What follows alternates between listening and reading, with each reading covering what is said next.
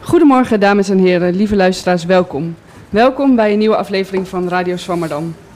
Vandaag openen wij een nieuw dossier genaamd Wat de mens maakt. In dit dossier zullen we het hebben over dingen die mensen maken, zoals kunst, en dingen die ons tot mens maken. En daarom hebben wij het vandaag over de Nederlandse taal. Uh, voordat we verder gaan wil ik graag nog even de luisteraar erop wijzen dat wij redacteuren zoeken voor het nieuwe seizoen dat in september begint. Ben je student of net afgestudeerd en lijkt het je wat om hier volgend jaar te zitten? Je kan je aanmelden tot 1 april. Kijk voor meer informatie even op onze website www.radioswammerdam.nl of op onze Facebook. Terug naar de uitzending. Vandaag hebben we maar één gast, omdat onze andere gast Margot Krijkamp helaas ziek is. Ik heb deze week veel van haar geleerd over het semantisch congrueren. Uh, ja, wellicht kan zij hier een andere keer nog iets over komen vertellen aan de luisteraar. Uh, maar vandaag zitten we uh, aan tafel met alleen taalkundige Jan Stroop, met wie we straks gaan praten over taalverloedering en of dat wel of niet bestaat. Um, verder zit naast mij mijn lieftallige co-host Luc Brans. Luc, je maakt veel radio en je bent ook een fan van radio. Uh, erger je je wel eens aan taal van mensen als je radio luistert? Uh, niet per se als ik radio luister, maar ik erger me wel gewoon vaak aan uh, geschreven taal van mensen. Het heeft ook een beetje. Ik geef ook les en dan, dan die ergernis groeit daar voornamelijk. Het allerergste vind ik spaties tussen woorden waar geen spaties horen. Daar kan ik me heel Zoals? erg aan ergeren. Kun je een voorbeeld noemen?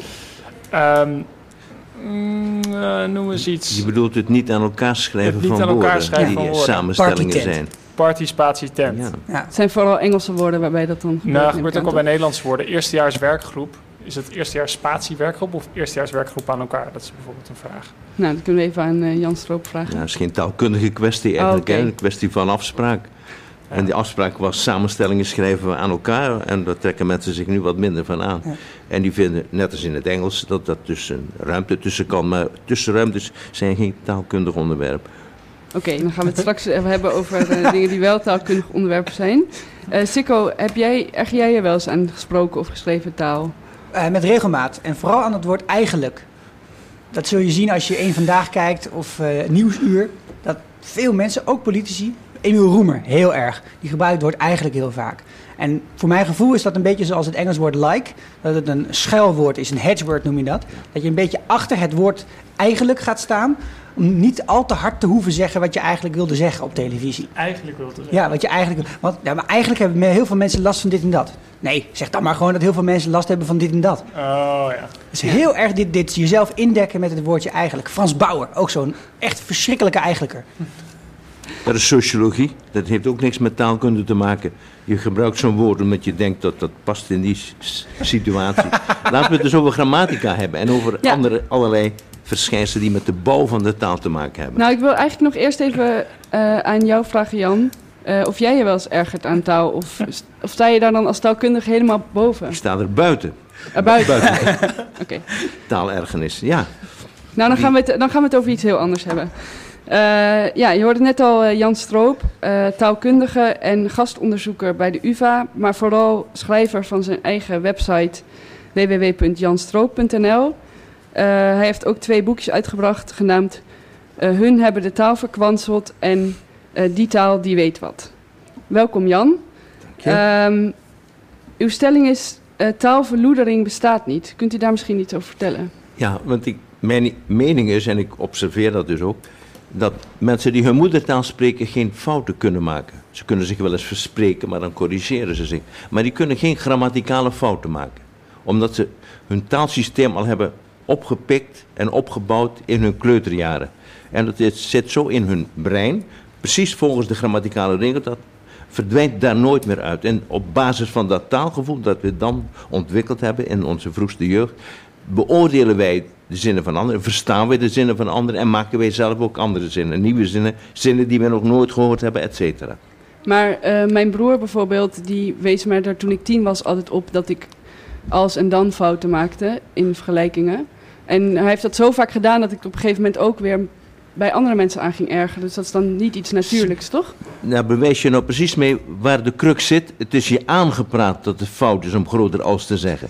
Het is je verteld, maar je voelt het niet namelijk. Ja. Want het is even grammaticaal en altijd dan zo geweest als het gebruik van dan bij vergelijkingen. Die twee woorden, die twee voegwoorden, zijn van ouds door elkaar gebruikt. Maar Ja. alleen in onze tijd vinden mensen het nodig om je erop te wijzen dat het groter dan moet zijn. Want groter als is fout, is me verteld. Ja.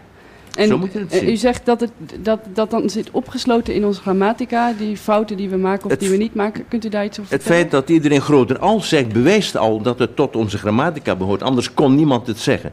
Ik zal je een voorbeeld geven van een zin die geen één Nederlander kan zeggen. Kort zinnetje. Morgen ik kom.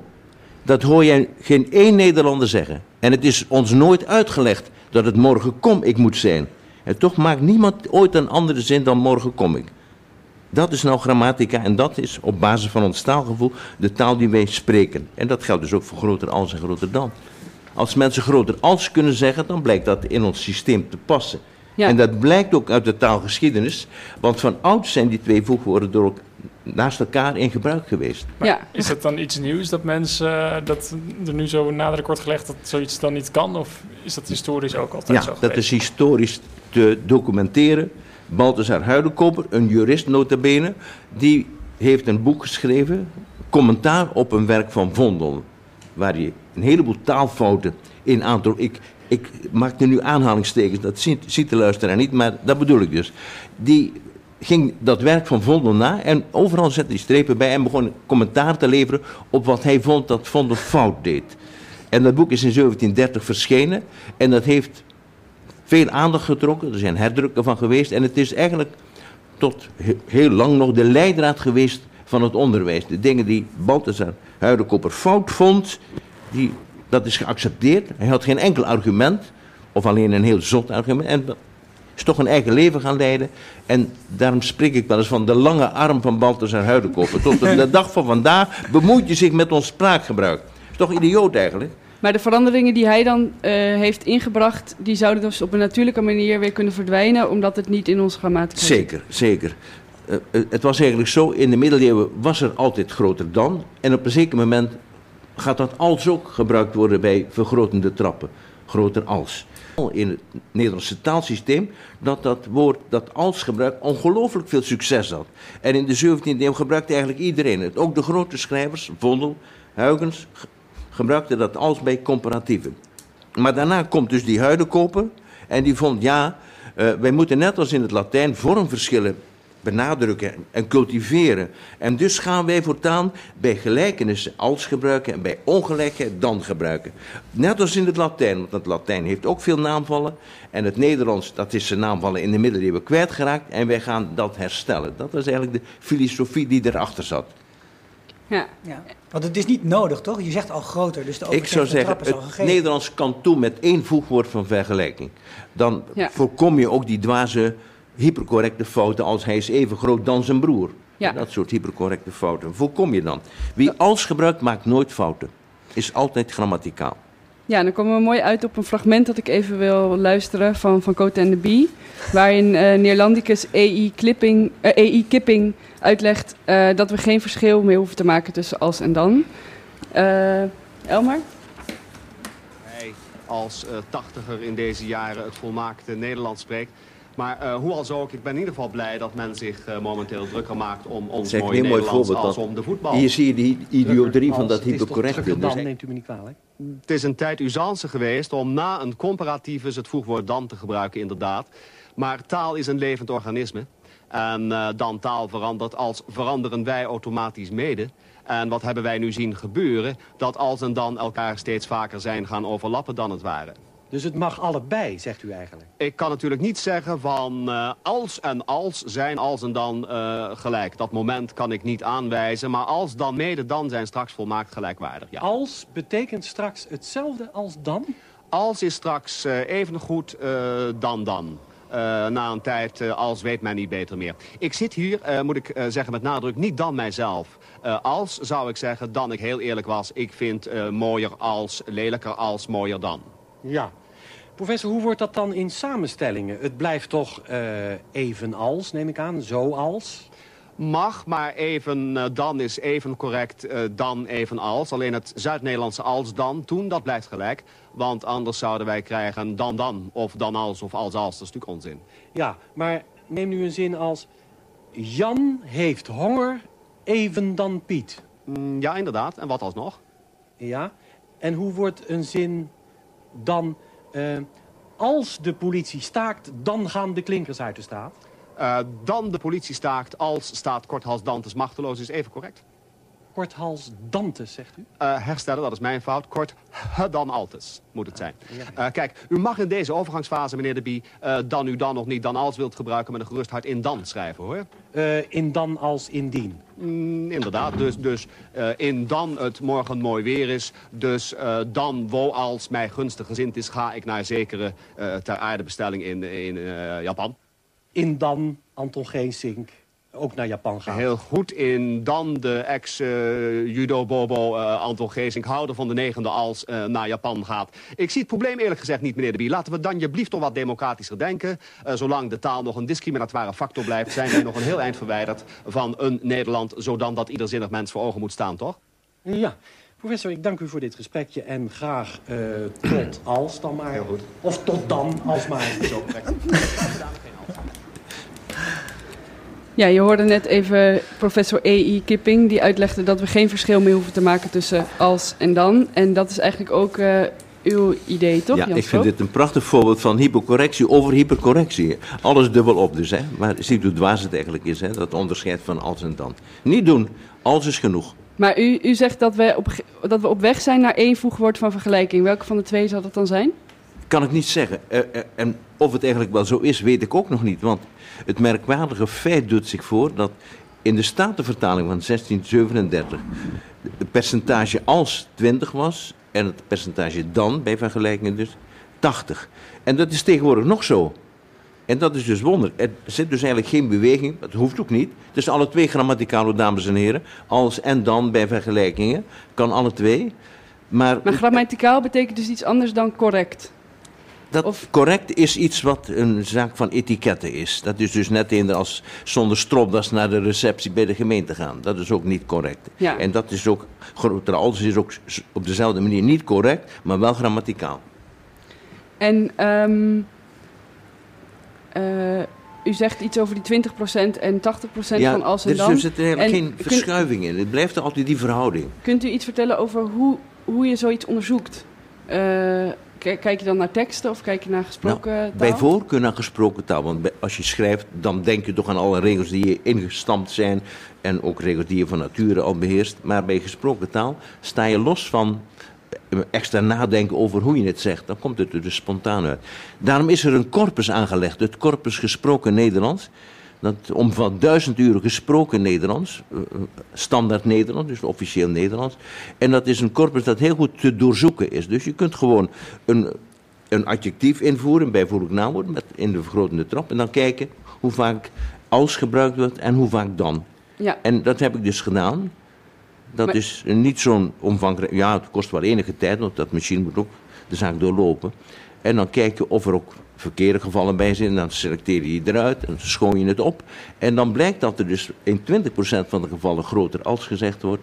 En in 80% groter dan. Dus dat dan handhaaft zich wel. En het is ook grammaticaal. Ik maak dus geen verschil. Als en dan zijn even grammaticaal bij vergelijkingen.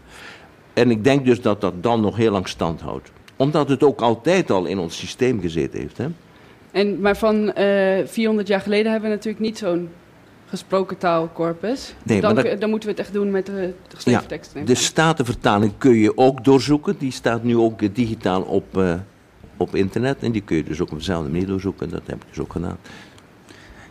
En Het gebruik van dan en als en andere van dit soort hele kleine, eigenlijk minieme correctheden, Ja? dat is wel vaak iets waarbij je bij een andere persoon kunt zien of hij van nature de taal spreekt. Of En of misschien- hij dom is. Of hij of dom is, hè, want wie groter als zegt, is natuurlijk dommer dan iemand die groter Ja, dan zegt. maar Dat is, is de... is het ons, van onze samenleving een soort techniekje om te kijken wie er wel en niet bij hoort? Dat we hier zo. eh, nou, zo, zo zijn? ernstig zou ik het niet willen opvatten. Maar het is altijd wel leuk om anderen op taalfouten, zogenaamde taalfouten te kunnen betrappen. en op spelfouten bijvoorbeeld, hè, daar gaan we het nog niet over hebben. Maar mensen op taalfouten kunnen wijzen, dat, is toch, dat geeft sommige mensen voldoening. Die ontlenen daar prestige aan, een beetje prestige, status. Ja. Niet verstandig, hè, zou ik zeggen. Nee, waarom is het niet verstandig? mensen op hun taalgebruik eh, eh, terwijl het bovendien geen grammaticale onjuistheden zijn, is het natuurlijk helemaal extra dom om het te doen. En ehm, u heeft een boekje geschreven. eh, het heet Hun hebben de taal verkwanseld. Ja. Eh, hoe zit dat eigenlijk met eh, die opkomst van hun in plaats van zij? Kunt u iets vertellen? Als onderwerp nu, ja. Ja, Eh, De, de oudste, het oudste geval is van 1910. En toen heeft iemand opgemerkt, ik hoor steeds vaker hun hebben gelijk zeggen. En ook, ook daar geldt alweer voor, wat niet kan, kun je niet zeggen. Als honderdduizenden mensen hun hebben gelijk kunnen zeggen, dan blijkt dat grammaticaal Nederlands te zijn. ja. Want morgen ik kom, kan geen één Nederlander zeggen. En dat is ongrammaticaal, blijkbaar. En als honderdduizenden mensen iets kunnen zeggen, dan is dat blijkbaar grammaticaal. Dan past dat in het systeem, dan zit er ergens een interne dynamiek die het mogelijk maakt dat dat hun nu ook als onderwerp gebruikt gaat worden. Maar als je zegt het past grammaticaal, bedoel je dan gewoon dat het voelt natuurlijk voor de spreker? Of wanneer past iets grammaticaal, wanneer past het Als jij het kunt zeggen, Als ik het kan zeggen. wat jij kunt zeggen is grammaticaal Nederlands. Maar dan, En wat je niet kunt zeggen is ongrammaticaal. maar dan zijn de mogelijkheden oneindig. Die zijn ook op. Nou, ja, die zijn oneindig. Het kan dus alle kanten uitgaan. En dat zit dus in die grammatica besloten. Dat is ook een, net als een samenleving. Ik heb net het mooie boek van Harari gelezen. Sapiens, over de Homo sapiens. En die vergelijkt een cultuur ook met iets wat in beweging is. Die zegt een cultuur verandert door externe contacten, maar ook door intrinsieke dynamiek die in het systeem zit, die in de cultuur. Culturen veranderen altijd. Je weet niet hoe het kan, maar het gebeurt dus. En dat is met taal precies hetzelfde. In die taal zitten dynamische factoren die op een zeker moment actief worden en dan verandert de taal op dat punt. Zo kun je dat opkomen van hun hebben dus ook zien. En, eh, maar dus, wat zeggen, wat zeggen ehm, mensen zoals aanhangers van de Nederlandse Taalunie... of eh, wat zeggen die over uw, uw gedachten hierover? Want ik kan me Nou, voorstellen dat u best wel tegen de haren instrijdt. Er is inmiddels wel een keerpunt bereikt bij de taalunie. De taalunie was tot voor kort eh, vooral eh, een instelling die behoudend optrad. En dus taalergernissen etaleerde, ook wel er begrip voor toonde. Maar toch er negatief over deed. Terwijl nu de nieuwe secretaris van de taalunie eh, eigenlijk een beetje aan mijn kant staat. En die zegt, de taal is een levend organisme. Je moet waarnemen wat er gebeurt en proberen te begrijpen. En eh, gefa- gefascineerd zijn door de variatie die er in onze taal mogelijk is. Ja. Dat is het standpunt van de moderne taalunie. De taalunie van, 19, van 2017.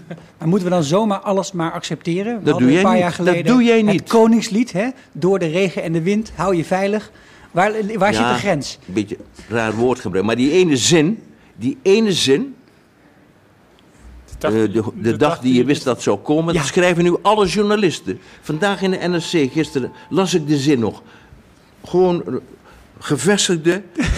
Maar los van het, Journalisten los van het schrijven liedje, dit zintype. Los van de ze refereren niet naar de Nee hoor, dat tekst. gebruiken ze gewoon. De dag die je wist dat zou komen.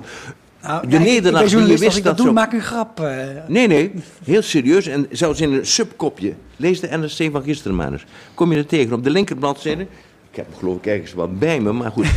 dat moet te ver om die nou te gaan zoeken. Maar die zin is dus gewoon grammaticaal Nederlands. Anders kon men het niet gewoon gaan gebruiken. En ik verwijs nog maar weer eens naar morgen. Ik kom, dat zegt geen één Nederlander. En dat is ongrammaticaal blijkbaar. Ja. Dat past niet in ons systeem. En gaan we dus ook toe naar hun hebben? Dat wij dat allemaal Ja, dat zeggen? neemt toe. Hand over hand neemt het gebruik van hun hebben toe. Ik juich dat niet toe, ik stel dat vast. En ik begrijp dat ook. Ik probeer het ook te verklaren. Ja, en, en waarschijnlijk komt er heel veel weerstand tegen, maar uiteindelijk gaat het wel Ja, want eh, en, en het grappige is, grammatica. ik heb het, er zijn mensen die daar mordicus tegen zijn, hè, Ja. die dat dus verwerpen en die dus neerkijken op mensen die hun hebben zeggen. En vijf minuten later het zelf gebruiken. Want zo is het met die dingen. Met groter als trouwens ook. Mensen die het verfoeien, die hoor je het vijf minuten later gewoon zelf zeggen. Beter bewijs dat het grammaticaal is kun je toch niet hebben, zou ik zeggen. En ehm, aankomende donderdag geeft u een lezing in de Amsterdamse Academische Club. Ja. is helaas al vol. Eh, met als titel Waarom taalverloedering niet bestaat. En ik las dat u interactief met het publiek hun onvermoede kennis van hun moedertaal kennis laat maken. Eh, kunt u een voorbeeldje geven van eh, hoe u kennis, mensen kennis laat maken met hun onvermoede kennis van de moedertaal? Dat ga ik doen. Nou, om te beginnen, die volgorde, hè, morgen ik kom, dat is ook nooit uitgelegd dat het morgen kom ik moet zijn. En dat weten we gewoon toch. Maar ook, ik gebruik ook het voorbeeld van eh, een zelfstandig naamwoordsgroep. Een zelfstandig naamwoordsgroep is een aantal woorden waarvan het zelfstandig naamwoord het belangrijkste is. Eh, bijvoorbeeld boek, dan kun je zeggen het pas verschenen nieuwe boek, kun je zeggen. Hè? En nou is het aardig dat wij allemaal precies weten in welke volgorde wij die voorbepalingen moeten gebruiken. Laat ik, ik verzin even een voorbeeld hoor. Dat mooie groene kleine bekertje, die volgorde die ligt vast. Dat weten alle Nederlanders. Ik ga er dus een proef uitvoeren. Ik, ik, ik geef ze dus een, aantal van die bijvoeglijke naamwoorden en het zelfstandig naamwoord dat daarbij hoort. Dan, moet, dan nodig ik mijn publiek uit de volgorde te kiezen die, die zij correct vinden. Dan heb ik zes mogelijkheden. En dan blijkt dat ze allemaal die ene volgorde kiezen. Terwijl er nog nooit met ze over gesproken is. Er is geen onderwijzer die ons dat heeft uitgelegd. Er is geen onderwijzer die dat hoeft uit te leggen. Want we weten het allang. Ja, Hoeven gebruikte ik net in de zin, hè? daar kan ik ook iets over zeggen. Het werkwoord hoeven heeft een hele belangrijke voorwaarde om het te kunnen gebruiken. Verzin maar eens een zin met hoeven, dames en heren. Verzin eens een zin met hoeven. Paard heeft vier hoeven. Ja, dat is flauw, hè? Ik, Eh, het- ik maar- hoef ik- vandaag geen koffie. Voilà. Jij een ander voorbeeld? Ja, je hoeft dat niet te doen. Oké. Merk je wat er aan de hand is? Ja, het eh, negatief. Hoeven vereist altijd een neg- negatie, een ontkenning of een beperking. Ik hoef, maar weinig, ik hoef maar weinig melk. Maar je kunt niet zeggen, ik hoef melk in de koffie. Dat kan geen Nederlander zeggen. Dat zegt dus ook geen Nederlander. Is ons dat uitgelegd? Nooit en te nimmer. Sterker nog, kinderen van 1 en 2 jaar doen het al feilloos. Blijkt uit onderzoek van een collega-onderzoekster. Maar dan kan ik me voorstellen dat het voor buitenlanders die Nederlands leren heel lastig is. Ja, dat is het. Dat is dus het verschil tussen je moedertaal en het leren van een tweede taal. Hoeveel moeite hebben wij niet gehad met Frans, Duits en Engels op de middelbare school? Dat woord woordjes stampen en constructies van buiten leren. En nog horen buitenlanders, Amerikanen, dat mijn Engels geen echte Engels is. Maar is er dan, zijn deze regels zoals dat hoeven en dat eh, de juiste volgorde van die bijvoeglijke naamwoorden, staat dat dan wel ergens uitgeschreven voor buitenlanders die Nederlands leren? Er is een serie boeken, zes stuks, bij elkaar 3000 bladzijden, waarin de kenmerken van onze grammaticus zijn vastgelegd voor buitenlandse onderzoekers. 3000 bladzijden kennis die wij in ons hoofd hebben, die ons niet uitgelegd hoeven te worden. En dat boek is dus, eh, dat wordt dus door buitenlandse onderzoekers gebruikt om te zien wat voor verschillen er zijn tussen het Engels en het Nederlands enzovoorts. Dat Ja. is toch wel wonderbaarlijk. Ja, zeggen. wonderbaarlijk inderdaad. Eh, we gaan het straks nog... Wil jij nog iets vragen? Nee, ik vroeg me gewoon af, zeg maar is het echt, maar dit krijg je dus allemaal mee bij de opvoeding. Ja. Dat is allemaal Nou, een kwestie van socialisatie. waait je aan. Er is geen ouder. Ze verbeteren soms wel eens iets, maar eerder niet over de zinsvolgorde. Want dat, dat, pi- dat pikken wij op uit wat we om ons heen horen. En die zinnen die wij om ons heen horen zijn vaak niet perfect. Die zijn soms zelfs een beetje versprekingen. En toch weet een kind van de voorschoolse tijd al de grammatica correct op te bouwen. Ik bedoel, gramma correct gebruik ik niet meer. Hè. Grammaticaal op te bouwen en daar zijn hele leven van te profiteren. Daar profijt van te hebben. Moeiteloos, spelenderwijs. Ja. Nou, we gaan het straks nog even hebben over het polder Nederlands. Maar eerst gaan we even naar de column van Sikko de Knecht. Even, ga er maar even goed voor zitten, zou ik Ja, zeggen. ik ga er even goed voor zitten. het gaat over een heel belangrijk onderwerp, heb ik al gelezen. Sikko, eh, ga je gang. In de zomer van 1955 voer een van de vlaggenschepen van de Holland-Amerika-lijn, de Nieuw Amsterdam, uit vanuit de haven van Rotterdam. Op het dek stond een 19-jarige Wouter van Ast te zwaaien met een rode zakdoek. Beneden op de kade stond zijn moeder, Johanna Evertse, die buitenzinnig was van verdriet. Haar huilen werd getroost door haar dochter, Jannie de Knecht, mijn oma. Het was niet de laatste keer dat mijn oma haar moeder moest troosten, want twee jaar later emigreerde ook haar jongere broer Paul naar de Verenigde Staten. Ook hij ging zijn geluk zoeken in het beloofde land aan de overkant van de oceaan. Hij had van zijn broer Wout gehoord hoe prachtig Amerika was en hij was er zeker van dat hij snel een mooie baan in een fabriek zou vinden. Dat lukte ook. Door te liegen over zijn opleiding, Paul zei dat hij werktuigbouwkundige was, terwijl hij eigenlijk gewoon timmerman was, vond hij ook een prachtige baan bij een fabriek in Burbank, Californië. De naam van het bedrijf? Lockheed, het latere Lockheed Martin. Hij werkte er tot aan zijn pensioen. Vanaf de Tweede Wereldoorlog had de familie van Ast bijzonder zware jaren gehad. In de oorlog werden ze door de Duitse bezetter op een dag grofweg uit een huis in Zierikzee gezet. Het eiland Schouwen-Duiveland zou misschien onder water worden gezet om de geallieerde opmars te stoppen en dus moest de familie opvang zoeken in de regio. Na lang zoeken en smeken om hulp vonden zij onderdak in Sliedrecht, waar de familie de hongerwinter maar nauwelijks overleefde. Toen na de oorlog bleek dat het hele huis in Zierikzee leeggeroofd was, besloot de familie in Sliedrecht te blijven en hun leven weer op te bouwen. En toen dat begin jaren 50 weer een beetje op gang kwam, trof het noodlot de familie van mijn oma opnieuw. In de nacht van 31 januari op 1 februari 1953 trof een zware stormvloed in combinatie met het springtij de Hollandse kust. De dijk bij Sliedrecht bleek niet bestand tegen zoveel geweld en bezweek onder de slaande golven. Voor de tweede keer was de familie van mijn oma huis en haard kwijt en waren ze vluchteling geworden. Waarom ik vertel over mijn familiegeschiedenis? Dat zal ik uitleggen. Mij was voor vandaag gevraagd om iets over taal te vertellen. En of ik dat misschien kon koppelen aan de politiek. En nu is mij opgevallen dat er tijdens de verkiezingscampagne bijzonder creatief werd omgegaan met taalgebruik rond wat in neutrale termen het migratievraagstuk is gaan heten. Het is jullie vast opgevallen dat ik in het verhaal de termen vluchteling en gelukzoeker liet vallen.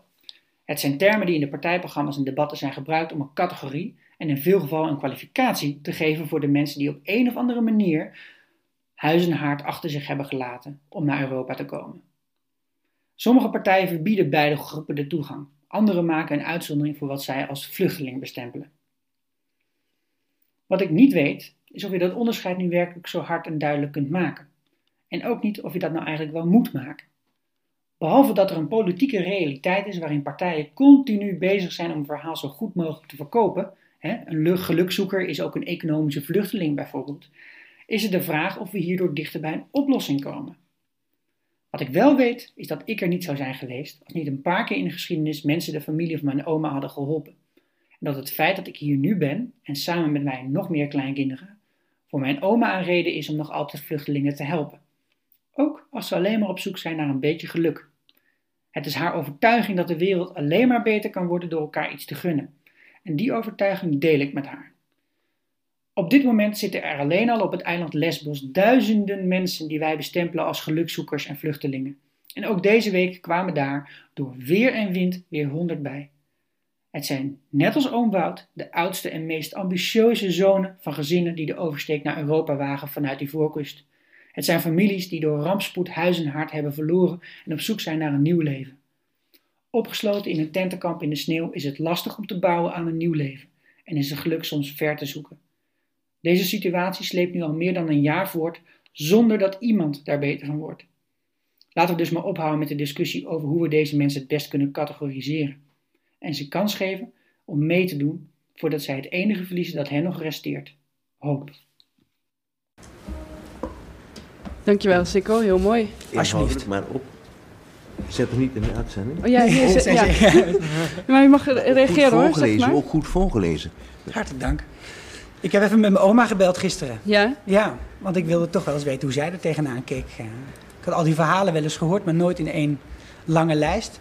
En bestond het woord gelukzoeker ook al eh, in haar Ja, tijd? ja, het was echt. eh, ehm, Paul en Wout gingen echt naar Amerika om eh, het geluk te zoeken. Ze vonden het hartstikke spannend.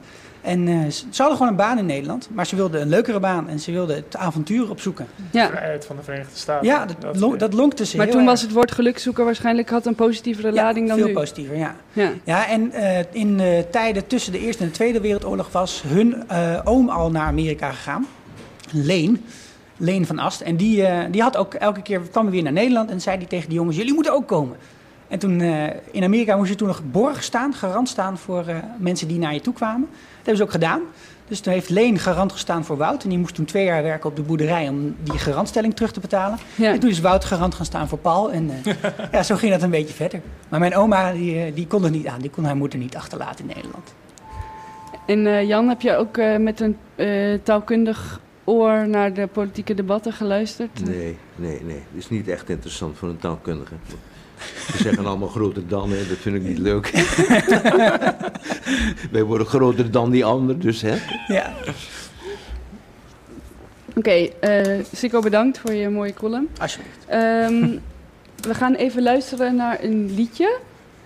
Eh, want we gaan het straks hebben over het polder Nederlands. En ik had een eh, leuk Nederlands liedje uitgezocht voor, eh, om dit even te illustreren. Elmer? Wat is dit? Je lacht, leest dan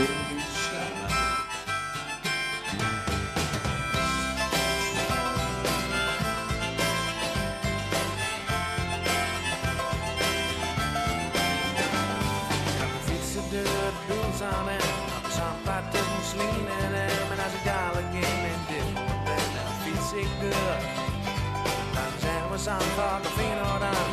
Bij Amsterdam met aan het Dommerse kanaal. Als ik dadelijk dan de kaars zoek, dan fiets ik door. Want ik wil alweer, ik wil alles zien. De laatste mooie dag van het jaar misschien. Alhoewel het met de wind met aan het donders mooi kan wezen. Ik voel alweer de deur naar buiten vier. Maar achterop het veld, dat maakt graag weer. Eigenlijk zo fietsen en een weet niet slim. Giet het uit vanzelf. Wie dat mij was, wie dat mij was. Wie dat mij was vandaag. Ik heb de band vol met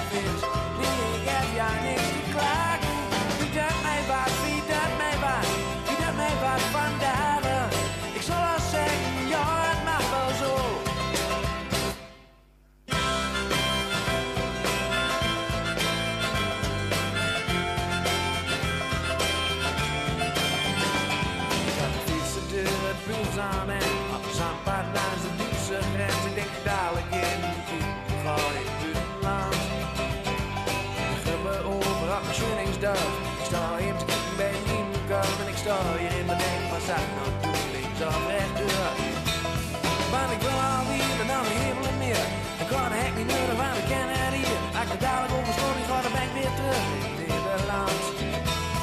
Ik wil alweer naar een bakenpaas. Ik had gezien de Noord en het Oosterse bos. Eigenlijk zo fietsen en een beetje niet sneeuw. Dan ging het als vanzelf. Wie dat mij was, wie dat mij was. Wie dat mij was vandaag. Ik heb de band vol met vins. Nee, ik heb ja niks te klagen. Wie dat mij was, wie dat mij was. Wie dat mij was vandaag.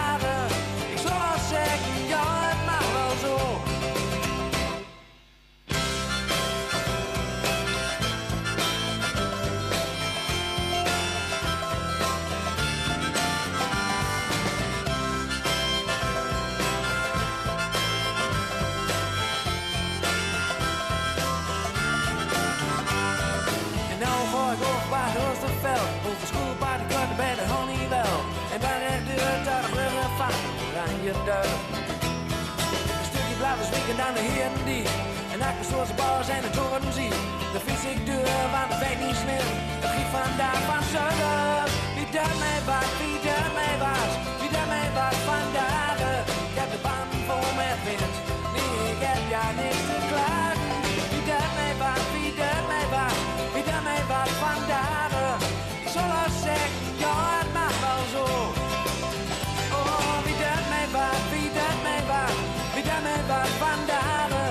De band vol met wind, nee, ik heb ja niks te klagen. Wie dat mij was, wie dat mij was, wie dat mij was vandaag. Ik zal wel zeggen, ja, het mag zo.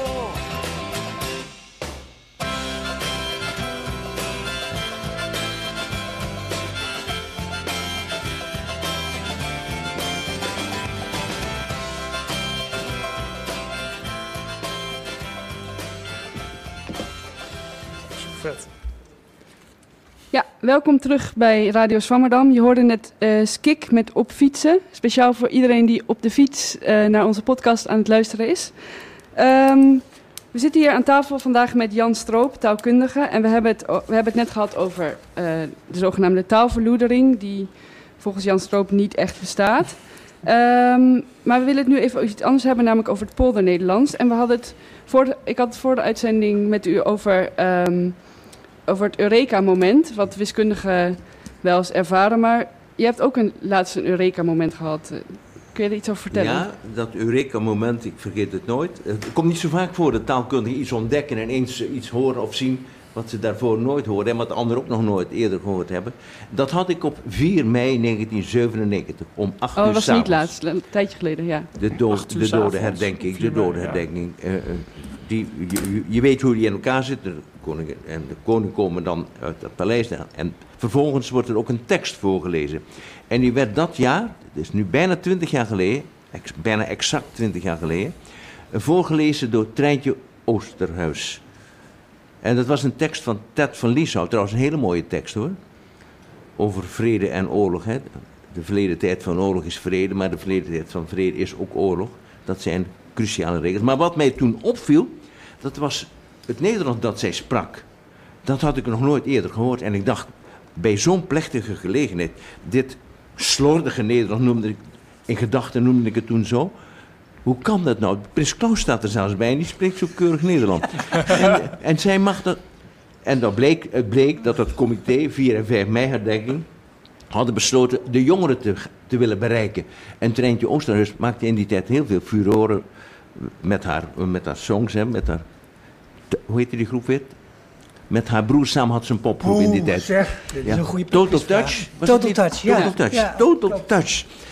Maar ik, ik verbaasde me dus erg over dat Nederlands van haar. En ik dacht, er is hier toch iets aan de hand. Ik ga er eens op letten. En dat ging ik doen door naar televisieprogramma's te kijken, zoals De Plantage. Dat was toen een programma van Hanneke Groenteman. En daar kwamen altijd een man en een vrouw aan het woord over kunst, cultuur, toneel, boeken ook. En wat mij opviel, dat, was dat al die vrouwen ook zo spraken als het taalgebruik van Treintje Oosterhuis op, de, op die 4e mei. Want het was een beetje simpel, dat taalgebruik. Of... Nee, nee, ik ga zo meteen uitleggen wat daar bijzonder aan was. En er is nog een ander programma, Het Blauwe Licht, van Anil Ramdas, Weile Anil Ramdas. Die becommentar- commentarieerde ook televisieuitzendingen op morele en ethische gronden vaak. Zo'n programma moest er nu ook maar eens zijn, trouwens. Dat missen we wel. Eh, misschien luistert Stefan Sanders ook wel nu, want die was daar een compagnon van Anil Ramdas. Die hadden ook altijd een man en een vrouw om mee te discussiëren. En die vrouw ha- spraken allemaal dat Nederlands van Treintje Ooster. Wat was daar nou zo bijzonder aan? Het opvallendste wat, wat mij trof was dat de ei, die in het ABN als ei klinkt, door haar min of meer als een ai werd uitgesproken. De, de verleden tijd van oorlog is vrede. Dat tijd, dat kwam een paar keer in die tekst voor en dat begon mij dus te verbazen. En dat hadden dus ook die vrouwen in het blauwe licht en in de plantage steeds. En ik begon er steeds meer op te letten. En toen zag ik dat hetzelfde verschijnsel. Nee, laat ik eerst uitleggen wat het betekent dat een ei als ai wordt uitgesproken. Dat betekent dat je die diftoon met een wijdere mond uitspreekt. Dus een, de ai spreek je met een wijdere mond uit dan de ei. Denk aan fraai en aan vrij. Vrij en fraai. Je kunt het zelfs zien, hè, dat bij fraai die mond verder opgaat. Nou, eh, dat heeft articulatorische voordelen. En bovendien ben je luider, want met je mond wijd open kun je dus, eh, dan heb je een groter bereik. Dan klinkt zo'n klinker luid. Nou, dat was dus een verschijnsel. En het leek iets heel revolutionairs, maar het was het maar ten dele. Want hetzelfde verschijnsel, het verlagen, want zo noem ik dat dus, dat je kaak lager wordt, dat noem ik dus het verlagen van die diftong, van die ei, van die tweeklank, dat hebben we ook al lang in het Engels en in het Duits gezien. Kijk maar hoe het Duits en het Engels het woord wijn uitspreken. Met diezelfde ei, wijn. Ja. De Engelsen schrijven hem nog zoals ze hem in de middeleeuwen uitspraken, want daar staat dus wiene. Als je het Engelse woord Engels opschrijft, dan staat daar dus wiene, maar in de loop der eeuwen is die uitspraak verlaagd en uiteindelijk uitgekomen bij een ei. In het Duits hetzelfde. En wat nou het bijzondere aan het Nederlands is, is dat die verlaging van die diftong bij ons drie eeuwen later plaatsvindt dan in het Engels en in het Duits. En hoe komt dat? Dat komt door kornuiten als die Balthasar Huidenkoper en Christian van Heulen. Die veroordeelden die ai, want die kwam wel voor in de Hollandse dialecten. Dus die hoorden zij om zich heen. En die dachten, wij zijn bezig met een cultuurtaal te creëren, begin 17e eeuw. Wij willen toch niet die boerse ai in die cultuurtaal opnemen? Weg ermee, weg ermee. En ze begonnen daartegen te ageren, letterlijk in geschriften ook. Die ai te veroordelen, want dat zijn die boeren die dat doen. Dat doen wij dus niet. En alweer hebben die schoolmeesters aan het langste eind getrokken. En die arm van die schoolmeesters is dus het- echt heel lang en nog steeds. Zodat die ei tot, laat ik zeggen, eind van de 20e eeuw, tot in de jaren 60, 70 toen, eh, ge- gecultiveerd werd en onderwezen werd en nagedaan werd en door mensen overgenomen werd. En pas in die tijd begon dus langzamerhand die ei te verlagen. En dat heeft te maken, denk ik, met wat er toen in die cultuur volop aan, de hand was. Dankzij de interne dynamiek waar ik het over had, die elke cultuur heeft, zag je dus en hoorde je dus dat een heleboel regels die er bestonden, wat spelling betreft, maar ook wat kleding betreft, wat roken betreft, eh, daartegen gerebelleerd werd. Dat mensen zich daar niet meer aan hielden. Dat ze dus met hun alledaagse kloffie ook naar het gemeentehuis gingen op de nieuwjaarsreceptie. En dat vrouwen op straat gingen roken. Hadden wij nooit gezien. Vrouwen die rookten, dat was al een zeldzaamheid. Maar in de jaren 60 zie je de curven bij het Centraal Bureau Statistiek steil omhoog gaan. Bij vrouwen dan dus. Hè. En het loslaten van die ABN-regels is eigenlijk hetzelfde soort vorm van rebelleren. En u heeft dus onderzoek gedaan naar, in dat corpus Nederlands naar de uitspraak van de ei. Of, Dat heeft iemand anders Oh, gedaan. iemand Daar anders is een gedaan. proefschrift aan gewijd, aan dat eh polderneel door Irene Jacobi, die is daarop gepromoveerd. Ik heb dat proefschrift mede begeleid. En zij heeft ontdekt dat er inderdaad een verlaging is van die ei, die ai wordt, en van de ui die au wordt, en de au van koud die koud wordt, et cetera. Dus alle drie die twee klanken die het Nederlands heeft, worden verlaagd uitgesproken. Wat zij niet in haar corpus heeft gevonden, is dat vrouwen zo uitdrukkelijk voorop liepen, zoals ik dat had vastgesteld. En zoals een paar Leidse fonetici dat ook hadden geconstateerd. Maar die verlaging die is inderdaad in die periode 60, 70 van de vorige eeuw begonnen. En u dacht dus dat vrouwen zoals Treintje Oosterhuis voorop liepen met Ja, eh, dat- deze uitspraak, maar dat is nog niet bevestigd. Nou, in, in haar proefschrift. Ja, want ik wil natuurlijk toch een beetje gelijk houden. Mijn gelijkheid eh, overeind houden. Die fonetici in Leiden hebben dat wel geconstateerd bij die mensen die aan de plantage en aan het blauwe licht meewerkten. Maar dat in het corpus gesproken Nederlands is dat voor oplopen van die vrouwen niet vastgesteld. Ja. Dat moet ik eerlijk toegeven. Ik Ligt aan nou, het corpus natuurlijk. ik ben nou heel benieuwd of het nou treintje of treintje is. Nou, ze, heeft, ze, had, ze had een studio en die heeft ze Traantje genoemd. Echt Ja? maar zo geschreven, ja. Ze heeft het wel degelijk opgepikt hoor, dat ik haar steeds als model, als model naar voren schoof. Want eh, iedereen kende haar natuurlijk, dus ik, iedereen begreep ook wat ik bedoelde. Maar tegenwoordig doen alle prominente vrouwen het. Hoogleraren, journalisten, presentatrices, volop. Luister naar het NOS-journaal of eh, En- televisie. U, u heeft het over die diftonen bij Polder Nederlands. Ja. ei, ai, au, et cetera. Hoe, Ei, zit het, ui en. Ik moet ook altijd nadenken hoor. Ei, ui en au. en hoe zit het eigenlijk met, ehm, met iets als zeven? Ik hoor u nu een aantal keer al zeven zeggen in plaats van zeven. Is dat, Dat ook is zo'n... eigenlijk in de dialecten aanwezig. Hè. Dat is het ronden van de E. Eh, Zoals, eh, ja, de E, die spreek je met een gespreide mond uit. En een E is een geronde Ja. klinken. Zeven. Zeven. En is dit ook zoiets wat... Is dat een recent ontwikkeling? Dat heeft daar niks mee te maken. Het verlagen van die diftongen is een op zichzelf staand verschijnsel. Ik heb dat dus Polder Nederlands genoemd. Waarom, waarom heeft u het eigenlijk Polder Ja, dat Nederlands was genoemd? Toen nog bedoeld. Ik, ik, wist niet dat het zo, zo'n aandacht zou trekken. Het was een soort schetsnaam. Misschien moet ik er eigenlijk nu wel een beetje spijt van hebben dat ik daar zo'n eh, beetje zo'n banale naam aan gegeven heb. Maar het was toen eigenlijk een beetje de bedoeling. In interne kring dat Nederlands een beetje typeren. Maar goed, die, het verlagen van die diftong is een op zichzelf staand verschijnsel. Niet helemaal, want eigenlijk is het een soort kettingverandering, want ook andere klinkers doen dan mee. Als die eerste reeks klinkers verandert, verandert ook een andere reeks. Die zijn gekoppeld als het ware. En dat zie je dus in het Engels, maar dat is dus nu ook volop in het Nederlands bezig. En eh, ik las laatst een stuk van eh, Maurice de Hond. Die vindt dat we de ei allemaal korte ei en lange ei moeten schrijven. Is er eigenlijk een verschil tussen een korte ei en een lange ei? Niet meer, het was het wel. Daarom hebben we die spelling nog.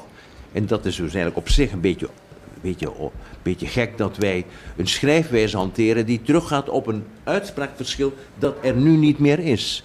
Wat was het uitspraakverschil dan precies? Een lange i, wien, denk aan het wien in het Engels. Die lange i, wien, zeiden we in het Middel-Nederlands. En bruin voor bruin, dat waren dus nog monoftongen, éénklanken. En die zijn gediftongeerd.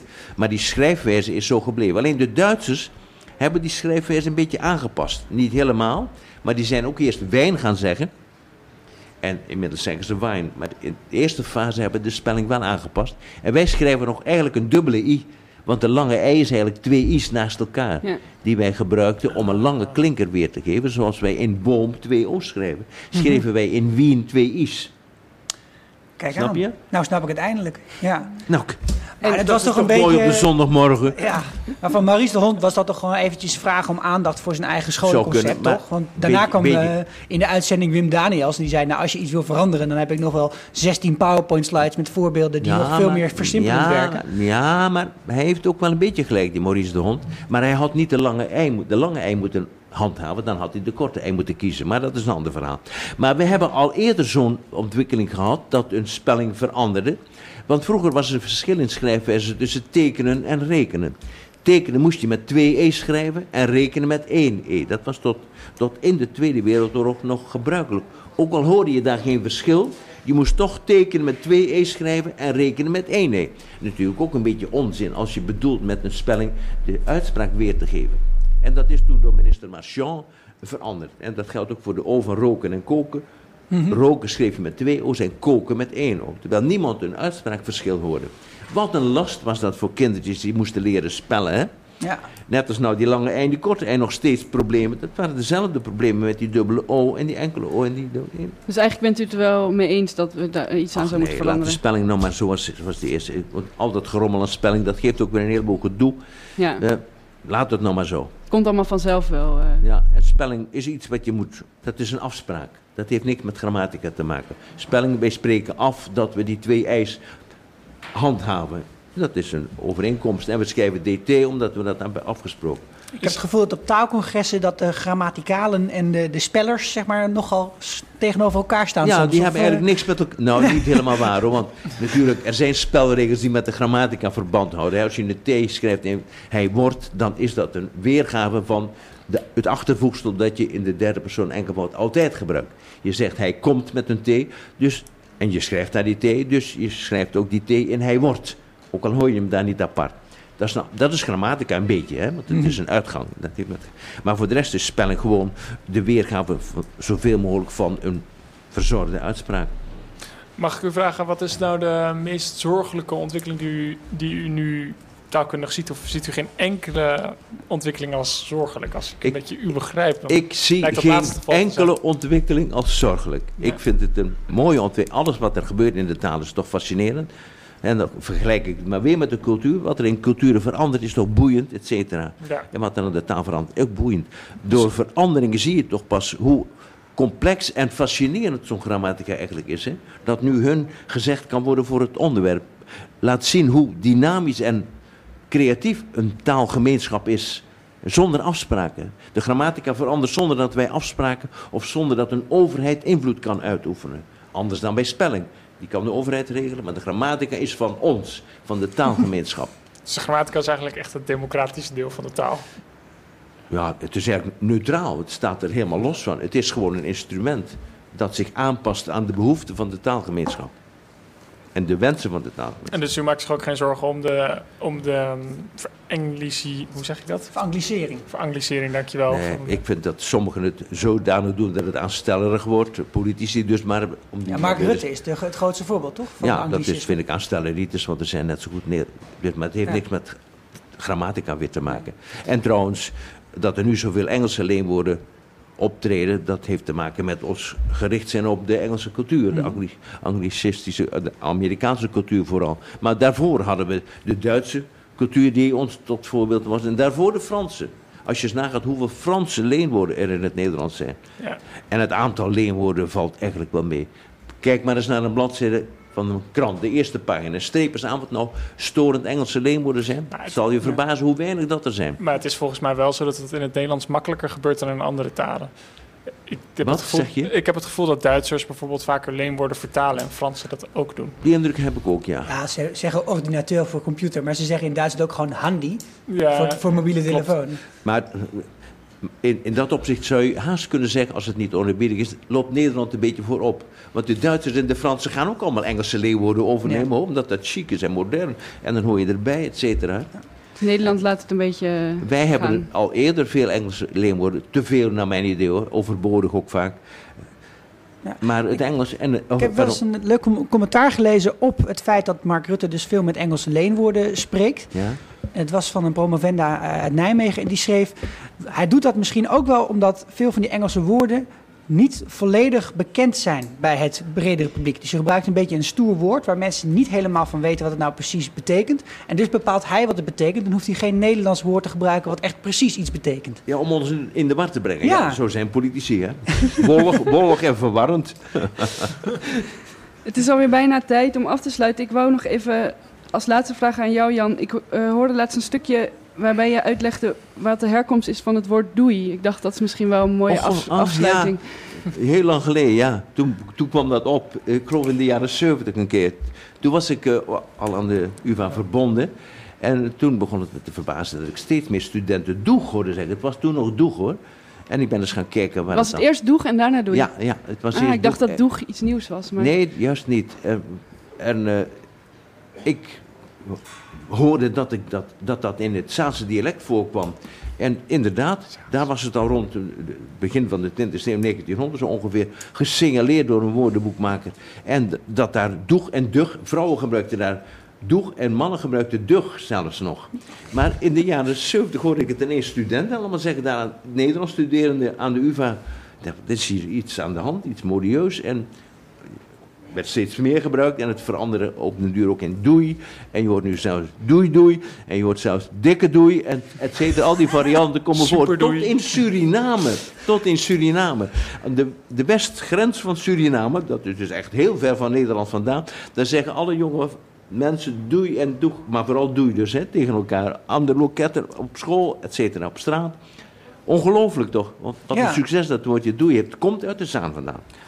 Er komen meer goede dingen uit de Zaanstreek vandaan. En het is ook goed omdat je het lekker lang kan maken, toch? Ja, het, is, het heeft een... Kijk, dag kun je niet zo lang verlengen, want dat klinkt ook al aanstellerig. Dag, dat klinkt toch wel een beetje aanstellerig. Maar doei, dat gaat toch heel makkelijk, hè? Dat klinkt niet aanstellerig, dat klinkt heel gezellig misschien zelfs.